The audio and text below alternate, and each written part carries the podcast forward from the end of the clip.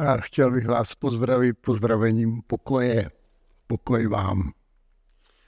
Jsem rád, že se můžeme v tom čase, který není moc hostinný, ale jsme rádi, když jsme naposled zažili tolik sněhu, eh, že se můžeme scházet.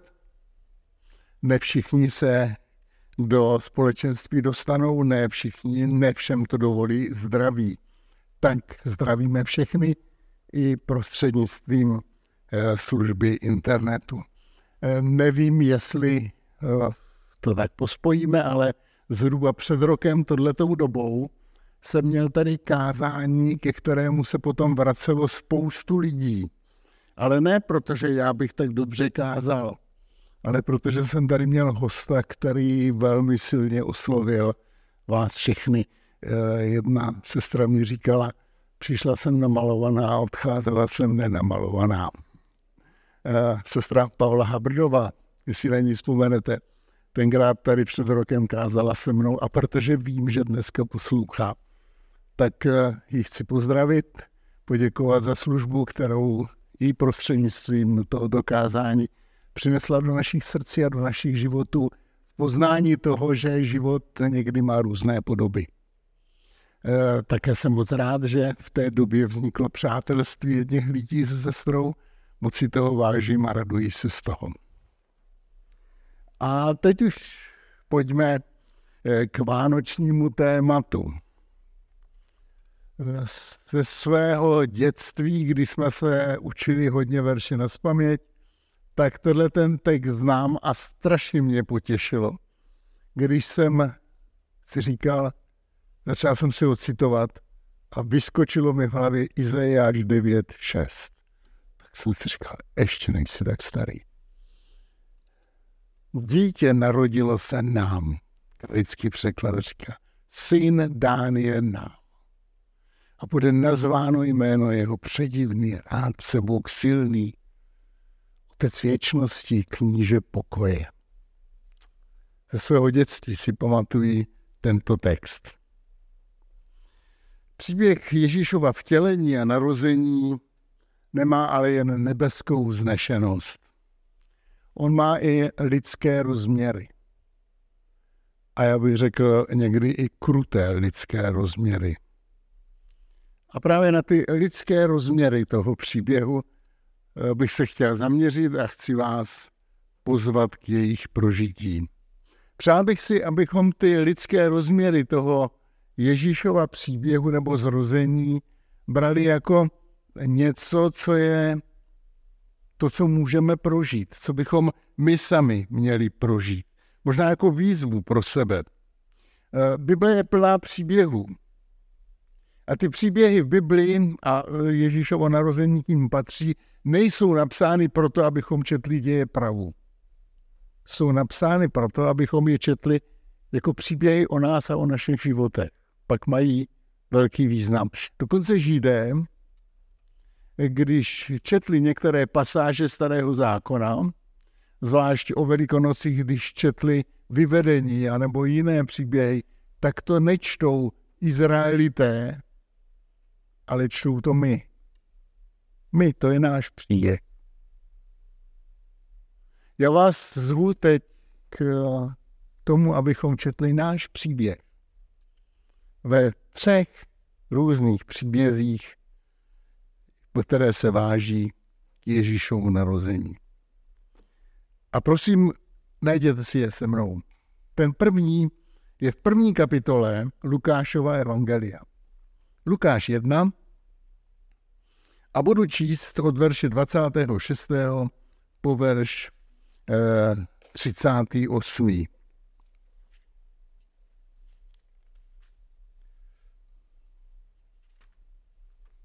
Lukáš 1 od verše 26. Asi půl roku po Zachariášovi vidění poslal Bůh anděla Gabriela do galilejského městečka Nazaretu k dívce jménem Maria. Byla snoubenkou Josefa, který pocházel z Davidova královského rodu. Anděli oslovil, blahopřeji ti Marie, Bůh ze všech žen vyvolil právě tebe k velikému úkolu. Jeho slova ji znepokojila a nechápala její smysl. Posel pokračoval. Neboj se, Marie. Bůh ti chce nevýdaně požehnat. Narodí se ti syn a dáš mu jméno Ježíš. Bůh vysvobozuje. Nebude to obyčejný člověk, ale právem bude nazýván syn nejvyššího. Usedne na trůn Davidův a bude nejenom vládce Izraele, ale založí království, které nikdy neskončí. Marie namítala, jak se mi může narodit dítě, vždyť nežijí s mužem. Anděl jí řekl, sám stvořitel na tobě projeví svou moc. Duch svatý to způsobí a tak tvé dítě bude svatý boží syn. U Boha není nic nemožného. Vždyť ti tvá příbuzná Alžběta, po celý život neplodná, bude mít nyní ve svém stáří syna. Již za tři měsíce se jí narodí. Marie na to řekla, chci přijmout, co mi Bůh ukládá. Ať se tedy stane, jak pán řekl. A anděl odešel. Nejdříve trošku vhled do doby, do které tento text patří. Podle dostupných pramenů eh, bylo v té době Marii asi, typněte, 13 až 15 let. Eh, teď se někteří eh, trochu podiví, ale já sám jsem byl jednou v jedné rodině. Přišel jsem do toho místa jejich příbytku, tam mladá dáma, mladá žena kojila dítě, když jsem se jí zeptal, kolik má let, tak mě řekla 13. A byl jsem na svatbě 15-leté nevěsty a 17-letého ženicha v Banátu, kteří dostali od rodičů domek, pole, dvě krávy a starejte se. A je to docela nedávno. V té době to takhle bylo běžné. Vstup do manželství v Ježíšově době v Izraeli měl takové tři fáze. Ta první fáze byla fáze zaslíbení. Fáze zaslíbení e, byla v době, kdy se rodiče domluvili. I tohle jsem zažil na svých cestách, které jsem mohl mít na Kavkaze. Svatbu domluvali rodiče a až se oni domluvili všechno, pak teprve mohlo být dál. Fáze zaslíbení. Rodiny se dohodly, a domluvili se na dní zasnoubení. Zasnoubení, zatímco zaslíbení bylo v rámci rodiny, zasnoubení bylo už veřejné. Zasnoubení bylo závazné a mohlo být zrušeno jenom smrtí nebo z velice vážných důvodů. Mezi ně patřilo také i smilstvo. Sexuálně ale manželé spolu nebo snoubenci spolu žili až po svatbě. A pak teprve došlo k tomu vrcholnému svatba. Tři fáze. Marie je ne v první fázi zaslíbení jeden druhému, ale po zasnoubení. Několikrát se to v tom textu zdůrazňuje. Stále ještě svobodnou, ale už zasnoubenou Marii navštíví anděl a oznámí jí, že se jí narodí očeká, dítě, očekávaný mesiáš. A v kontextu toho, co jsem vám říkal před chvíli, to byl teda hodně dramatický okamžik. Zkusme si ho prožít. Prosím, všechny sestry, všechny děvčata, které jsou tady, teď se vyšlíte. Vy, které to potřebujete odpočítat řadu let, tak se vraťte do doby, kdy vám bylo 17, 18, 19. V době, kdy jste měli známost. Vy, kteří ji čekáte, tak se vžijte, že tohleto dobu máte. Máte před svatbou. A žijeme v podmínkách, které jsem předtím popsal. Jste schopni to teď tak nějak přijmout? Jste sama doma? Najednou vás někdo osloví, už to je šok. říká to, co nemá logiku a chce vám obrátit váš život úplně na ruby.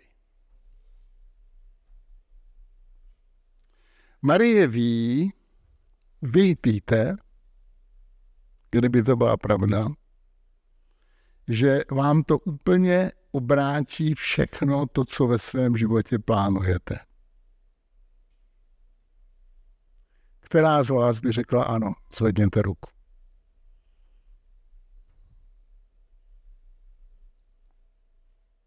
Kdo by řekl ne? Těžko se vžít. Ale vnímáte to napětí, které to najednou vytvoří, když ten příběh stotožíme sami ze sebou. My ho čteme, my ho vnímáme v tom textu, ale teď, když se tam vžijete do té Marie a teď si uvědomíte, já jsem zasloubená. On mě říká, ten posel mě říká, že otěhotním. Tož když jestliže otěhotním, to znamená, že já zradím. Jak to Josefovi vysvětlím? Jaký argument najdu, abych mu řekla, teď dodnes jenom věříme v zázrak vtělení. Jak mu to vysvětlím, jak se to stalo? Co to znamená? Jak to přijme společnost? Jak to přijmou rodiče? Jak to přijme církev? Vnímáte, kolik je tam v tom všem najednou vnitřního napětí a zmatku? Tohle v té situaci je Marie. Když se žijeme v té situaci, co prožíváme. Může říct ne. Předložit celou řadu výmluv a všechny budou logické, a také to říkáme, že musíme v prvé řadě chránit sami sebe, že jo? Ale může říct také ano, se všemi důsledky, které ani není schopná domyslet, protože nikdy nejsme schopni domyslet všechny důsledky toho, co uděláme. A co řekne? Chci přijmout, co mi Bůh ukládá ať se stane podle tvé vůle. A tak já se ptám, a to je ta první výzva vánočního příběhu. Jsme ochotní slyšet tyto výzvy, které před nás staví život a Bůh a přijmout je i tenkrát, když nás při nich mrazí na zádech, Říkáme, před námi je nový rok, co nám přinese. E, každý den nám přináší nové výzvy, nejenom nový rok. Tak se ptám, jestli jak se my stavíme k výzvám, které nám do života vnáší život. A my věříme, že také Pán Bůh. Mohou být podobu různých odpovědností, jak těch pracovních, osobních, rodinných, zborových, těch odpovědností, jak jsme mluvili s dětmi, eh, konečně říct, eh, tak tohle ty věci dám do pořádku. Ale mohou to být také různé životní situace, které v našem životě přijdou a náš život nám obrátí na ruby. Eh, může to být zdraví, nemoc, zdraví, které se zlomí a nemoc najednou, které nám změní všechno. Může to být věk, protože i věk nám přináší momenty, kdy děláme rozhodnutí. Eh, mě čeká, nebo já už jsem udělal rozhodnutí a mě čeká naplnění v následujícím roce, kdy jsem se rozhodl odejít do důchodu konečně a přestat pracovat. Eh, teda pravidelně přestat pracovat. A když to domyslím do důsledku, tak to rozhodnutí není tak jednoduché. Pořád přemýšlím, a co teda, co bude a co nebude. Díky práci, kterou dělám, a víte, že jsem v nemocnici a na složitých odděleních, vím, že život nás někdy jo krutě zaskočí. Nerad vyprávím příběhy, ale z nemocnice, ale jeden řeknu, který momentálně silně prožívám. Eh, maminka před narozením druhého dítěte přišla kvůli určitým potížím k nám a dozvěděla se, že má onemocnění, které bude rychle pokračovat, které je nevyléčitelné a dítě, které rychle porodila císařským řezem, nikdy už nebude vychovávat. A já jsem s ní seděl na pokoji, ona ho držela v náručí a všechno bylo úplně jinak. A když jsme spolu nedávno seděli a ta nemoc pokračuje, tak eh, mě řekla větu, na kterou nikdy nezapomenu. Říká, já jsem se musela naučit přijmout to, co se v mém životě stalo a odevzdat. Musela jsem odevzdat svého manžela. Musela jsem odevzdat své dítě. Musela, ona je praktikující křesťanka, musela jsem pán Bohu odevzdat svůj život. A teprve potom jsem našla klid. Jsem ji poslouchal, mě až mrazilo na zádech.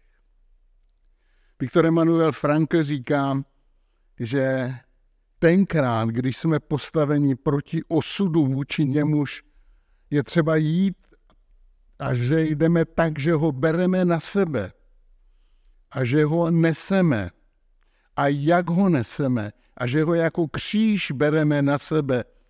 O to v tom životě jde.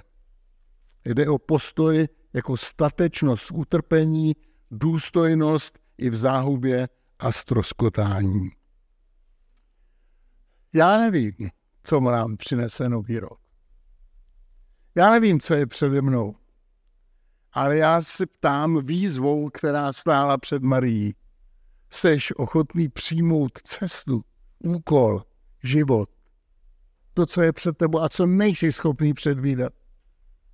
I když to někdy může být těžké. Možná mohou přijmout, přijdou přijít výzvy, které nám řeknou, abychom konečně něco udělali. Abychom se konečně nějak začali chovat. Konečně nějak začali jednat. Ta výzva, která pak k nám doléhá. A dokázat říct, jak Marie, jsem tady, jsem ochotná přijmout nebo ochoten přijmout to, co říkáš a přijmout to z tvé ruky. Přijímám to, odevzdávám to. Nevím, co bude dál, ale jsem ochotný jít. To je příběh Marie. To není jenom taková ta krásná betlemská pohádka, jak je často opakovaná ale to je příběh, který dnes a denně může být přijímaný a prožívaný v našich životech. No a pak do hry vstupuje Josef. Já mám tady vedle něho jedničku, eh, protože se k Josefovi ještě jednou vrátíme. 18. verš kapitoly 1. Matoušova Evangelia budu číst. S narozením Ježíše Krista to bylo takto. Ježíšova matka Marie byla zasnoubena s Josefem. Dříve než se vzali, se však ukázalo, že bude matkou. Josef byl ohleduplný muž a nechtěl Marii vystavit veřejné hanbě a proto se rozhodl, že se s ní rozejde. Když o tom uvažoval, ukázal se mu ve snu boží posel a řekl, Josefe, synu Davidův, neboj se vzít si Marii. Co z ní bylo počato je z ducha svatého. Porodí syna a dáš mu jméno Ježíš. On vysvobodí svůj lid z moci zla. Těmito událostmi se splní předpověď proroka Izajáše. Jednu předpověď proroka Izajáše jsme před chvílí četli. Jak je to jednoduše napsané? Dříve, než se vzali, ukázalo se, že bude matkou. A jestli jsem měl před chvílí výzvu pro sestry a ženy, tak teď mám výzvu pro bratry pro všechny muže, muže a budoucí muže, kteří jsou tady. Vžijte se do této situace. Našli jste lásku svého srdce. Je krásná. A nejenom, že je krásná, vy jí věříte. Vy jste se rozhodli s ní spojit celý svůj další život. A to je postaveno na důvěře. A vy tu stoprocentní důvěru k ní máte.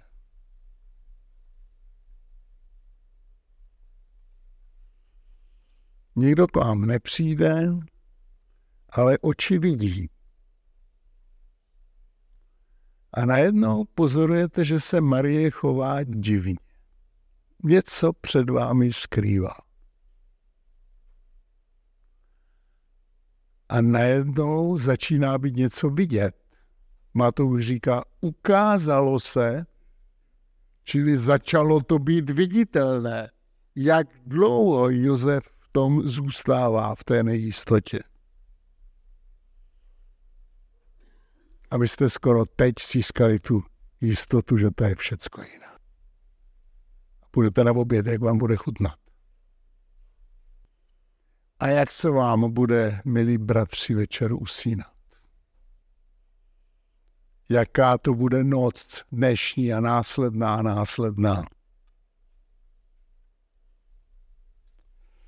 Josef nutně předpokládá, protože proto nemá jiné vysvětlení, že Marie porušila zasnoubení a že ji musí v souladu se zákonem propustit. Těžko dovedeme pochopit, jaký vnitřní zápas se v Josefovi odehrává. Když vezmu tu samotnou skutečnost a ještě do toho vložíme všechny ty naše chlapské ješitnosti, které my máme, ty naše uraženosti, když se nás něco dotkne, protože když se druhého, prosím, to je jiný problém, ale mě, chlap, když se něco dotkne. Vy to neznáte, já to znám. Josef má v té době nějaké možnosti. Může celou záležitost uzavřít veřejným právním úkonem anebo soukromou formou. Veřejný právní úkon, že ji postaví před soud, zveřejní, co se stalo, eh, Marie nemá co zapírat, a svým způsobem zostudí. Věc bude vyřešena. V něm zůstane hoskost, naštvanost, uraženost. Marie odejde plačtivá, zklamaná, bolestivá, usamocená. Nebo ji může vystavit soukromý rozlukový list. Udělá to jenom takhle. Ale stejně se to lidé dozví, protože zasloubení bylo veřejné. A pak bude vystavený různým otázkám, co se stalo. O Josefovi je napsáno, Matouš píše, byl muž spravedlivý a nechtěl jí vystavit hanbě. A tady vidím druhou výzvu vánočního příběhu. Jak pracují s podezřením, s domněnkou, s pocitem viny. Když se to týká, nebo křivdy, ne viny, když se to týká druhého nebo mě. Jak s tím pracujete? Jak zacházíte se zaručenými zprávami, s domněnkami o jiných lidech, které by jim mohly ublížit. Už jsem slyšel verze, představ si, co mě udělala. Všichni říkají, bychom zůstali my jako z obliga, nebo to je strašné, jak se mohlo stát něco takového. Slyšel jsi to? Slyšel? Nechtěl bych nikomu ublížit, ale musím ti říct, že. Znáte tohle ty věty? Jak pracujeme s tím, co je na úrovni domněnek. A my se to dozvíme a teď máme domněnku jako informaci. Jak zacházíte s tím, když ty domněnky se týkají vás? Jak si řešíte ty noci pocitu křivdy. A co kdyby ty domněnky byly pravdivé? A byla to skutečně pravda. poslední době přemýšlím o příběhu jedněch manželů. A říkám si, jestli v tom jednání je láska anebo nenávist. Co je tou motivací toho, že se jedná tak, jak se jedná? Prostě je problém. Problém není v tom, že je problém. Problém je, jak s tím problémem zacházíme. Je v tom láska k té budoucnosti, aby to bylo dobré, anebo ukázat svoji uraženost, ješitnost a moc projevu nenávisti. O jak, nebo jak krásnější by byl svět, jak lépe by se žilo v církvi, kdybychom přijali Josefovu jízvu. Byl spravedlivý, nechtěl jí vystavit hanbě, postavil se za Marii, byl ochotný vzít celý ten problém na sebe. Bratr Jiří Veselý, zesnulý kazatel, mě jednou z věcí, kterou, nebo věd, kterou mi předal, tak říkal, raději chci chybovat na straně milosrdenství, než na straně pravdy. Raději udělat chybu na straně milosrdenství, než na straně pravdy. Na straně pravdy můžete vyhrát bitvu, ale prohrát válku. Milosrdenstvím můžete prohrát bitvu, ale vyhrát válku. O co nám jde? Josef po druhé.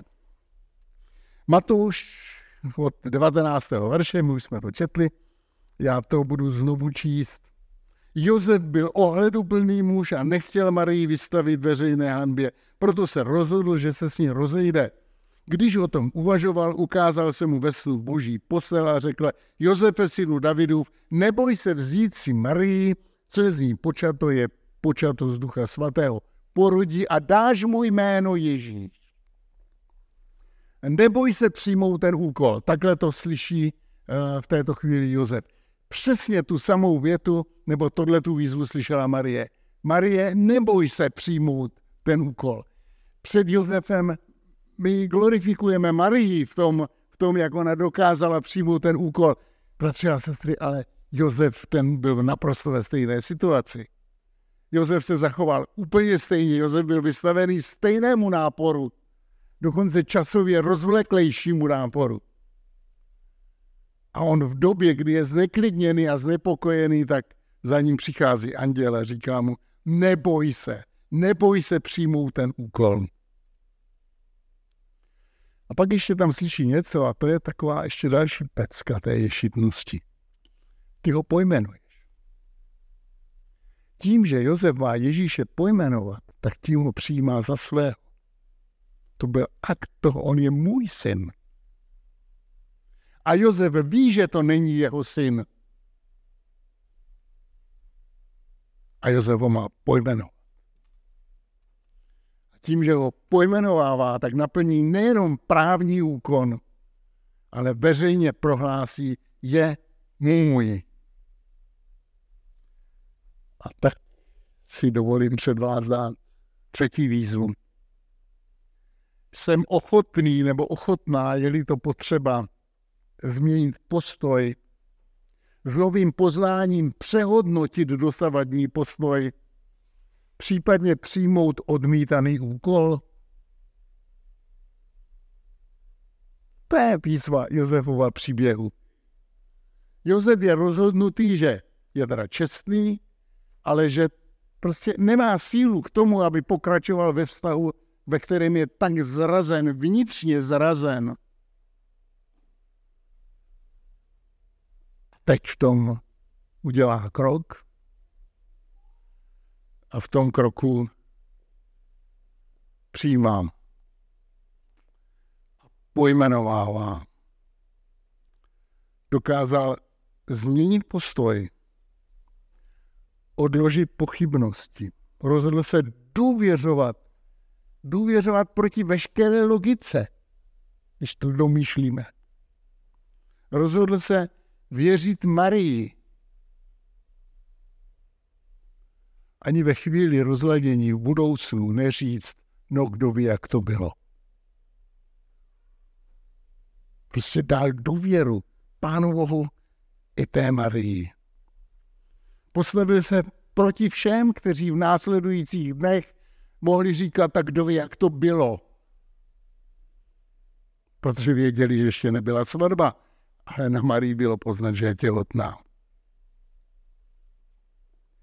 Možná, že by nejeden z nás potřeboval, aby ho občas navštívil někdo anděl a zatřásl s námi. Trochu nám to v té hlavě srovnal. Abychom věděli, za co stojí, za to se postavit a co je třeba nechat plavat. Druhá kapitola od prvního verše, první, druhý verš, a potom od verše devátého je poslední třetí příběh, kde najdeme čtvrté poselství. To ten lidský rozměr těch příběhů. Matouš, druhá kapitola. Ježíš se narodil v Betlémě v Judsku za vlády krále Herodesa. V té době přijeli do Jeruzaléma učenci z východu země a vyptávali se, kde je ten židovský král, který se právě narodil. Viděli jsme na východě jeho hvězdu a přišli jsme se mu poklonit. Od devátého verše. Učenci krále vyslechli a vydali se na cestu a hle, hvězda, kterou viděli na východě, se jim ukazovala, ta ukazovala jim cestu až k místu, kde bylo to dítě. Měli z toho nevýslovnou radost. Vešli do domu a našli tam dítě s jeho matkou Marií. Padli před ním na kolena Klaněli se mu a dali mu vzácné dary, zlato, kadidlo a drahocený olej. V tomto příběhu, příběhu mudrců, eh, vrcholí všechno, o čem jsme mluvili. Ježíš se narodil. Přijatý Marií, přijatý Josefem, oslavovaný anděli, sláva na výsostech Bohu a na zemi pokoj lidem dobrá vůle. A tato událost je provázena zase paradoxy, jak jinak, chlév, dobytek a ten zápach v jeslích, v krmíku pro zvířata, král vesmíru. A druhá scéna, skupina tří možná víc. Usuzuje se podle darů, ale možná i bylo víc. Mágů z daleké země. E, také zajímavé, jak si překladatelé e, řeší tu otázku těch mágů. Mágové, to je pro nás něco nepřijatelného, tak to překládáme mudrci radši, nebo učenci. To byli mágové, kteří budoucnost četli z hvězd, což je a zajímavé, že pán Bůh použije i tohle cestu, jak ty lidi přivést k tomu, co je vrcholem v této chvíli, vrcholem dějin. Jdou a jdou za cest za hvězdou a věří, že jdou správným směrem. Potom najednou se jim to v hlavě nějak v těch diskuzích, protože ta cesta vůbec nebyla krátká, kde kolik to bylo kilometrů. Oni šli asi z Perzie.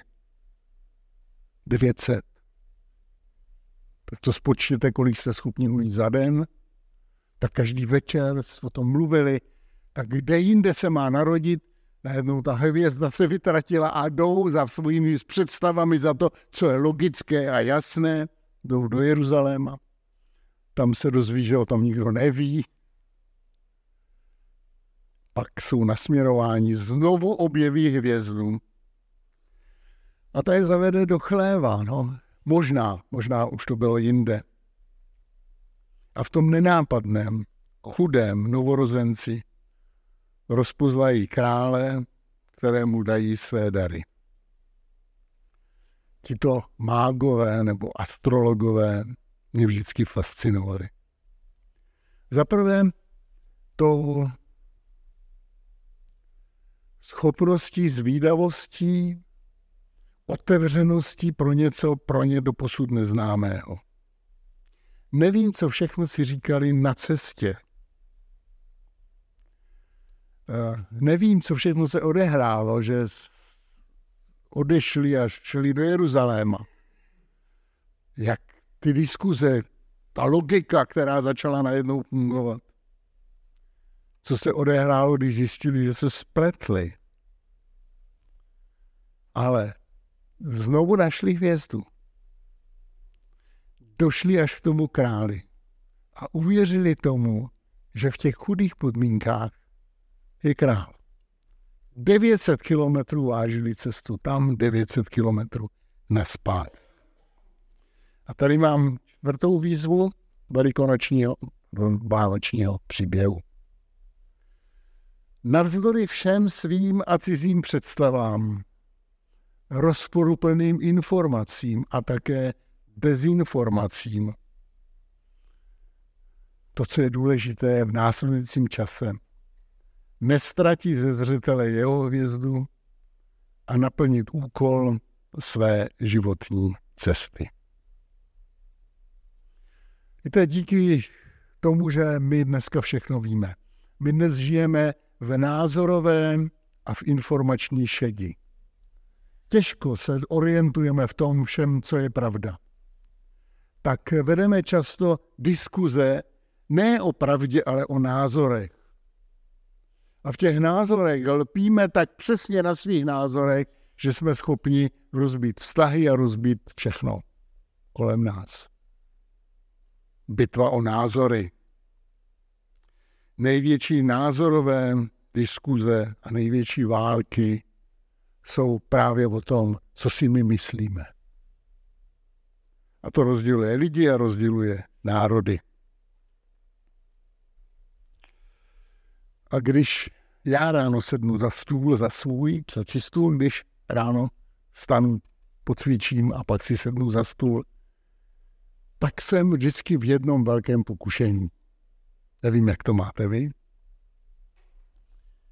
Když je ta hlava čistá a spánek je velice důležitý, to je čištění harddisku mozku, tak když je ta hlava čistá, tak pustit internet podívat se, co je ve světě nového. A tak hned první, co mám pokušení, je zaplevelit mozek názory.